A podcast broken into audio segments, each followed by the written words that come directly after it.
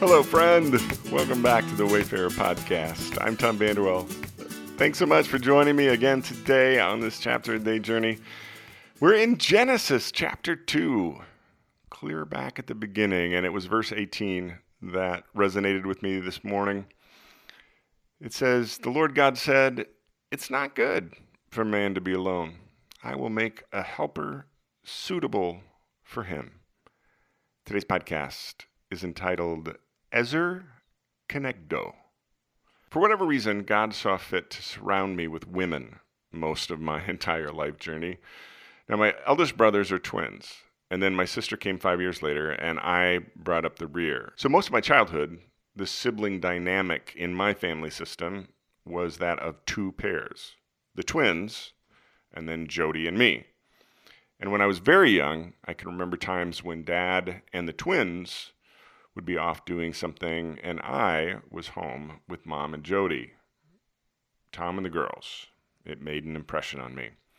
Further down life's road, I find myself the father of two girls, and then was blessed to have Wendy's sister live with us for a few years.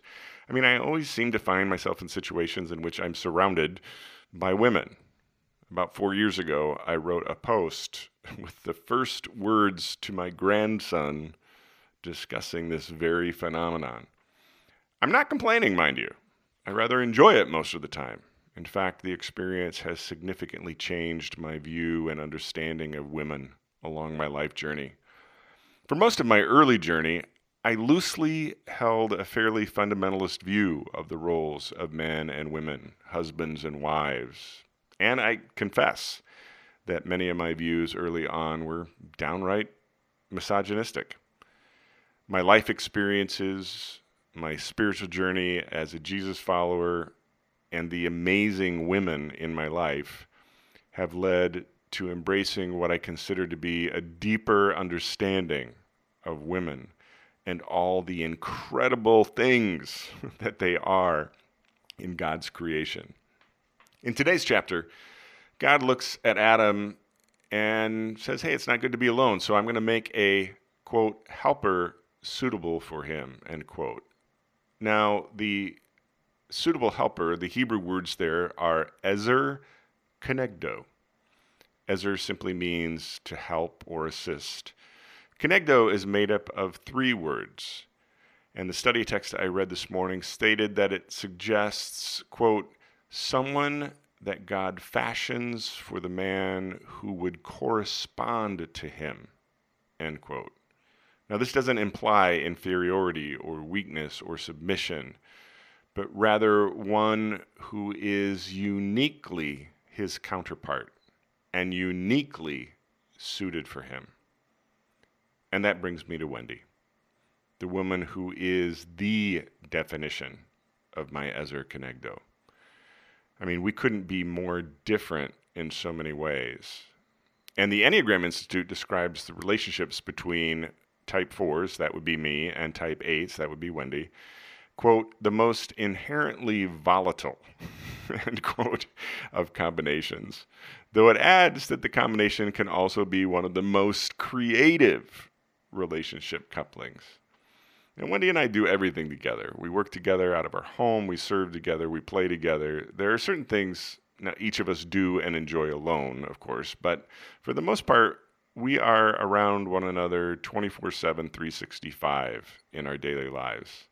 And that's a good thing for me. I mean, it's a great thing for me. I had a member of my company's board of directors once ask me if I could imagine doing my job without Wendy. And my response was immediate absolutely not.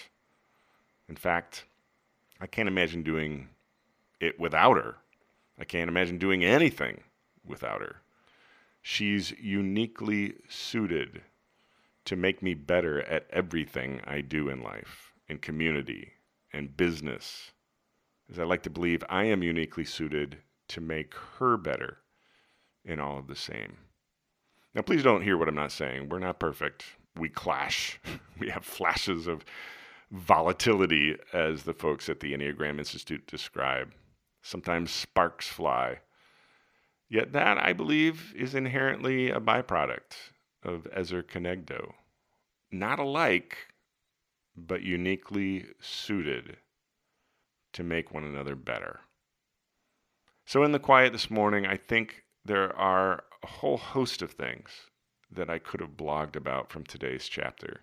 I mean, it is chock full of truth on multiple layers.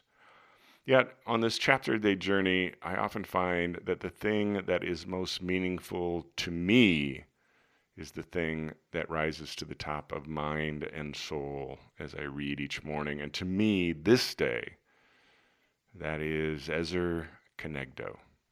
That is Wendy. And all of the women with whom God has surrounded me my entire life journey to teach me about manhood and to make me a better man. I hope you have a great day, my friend.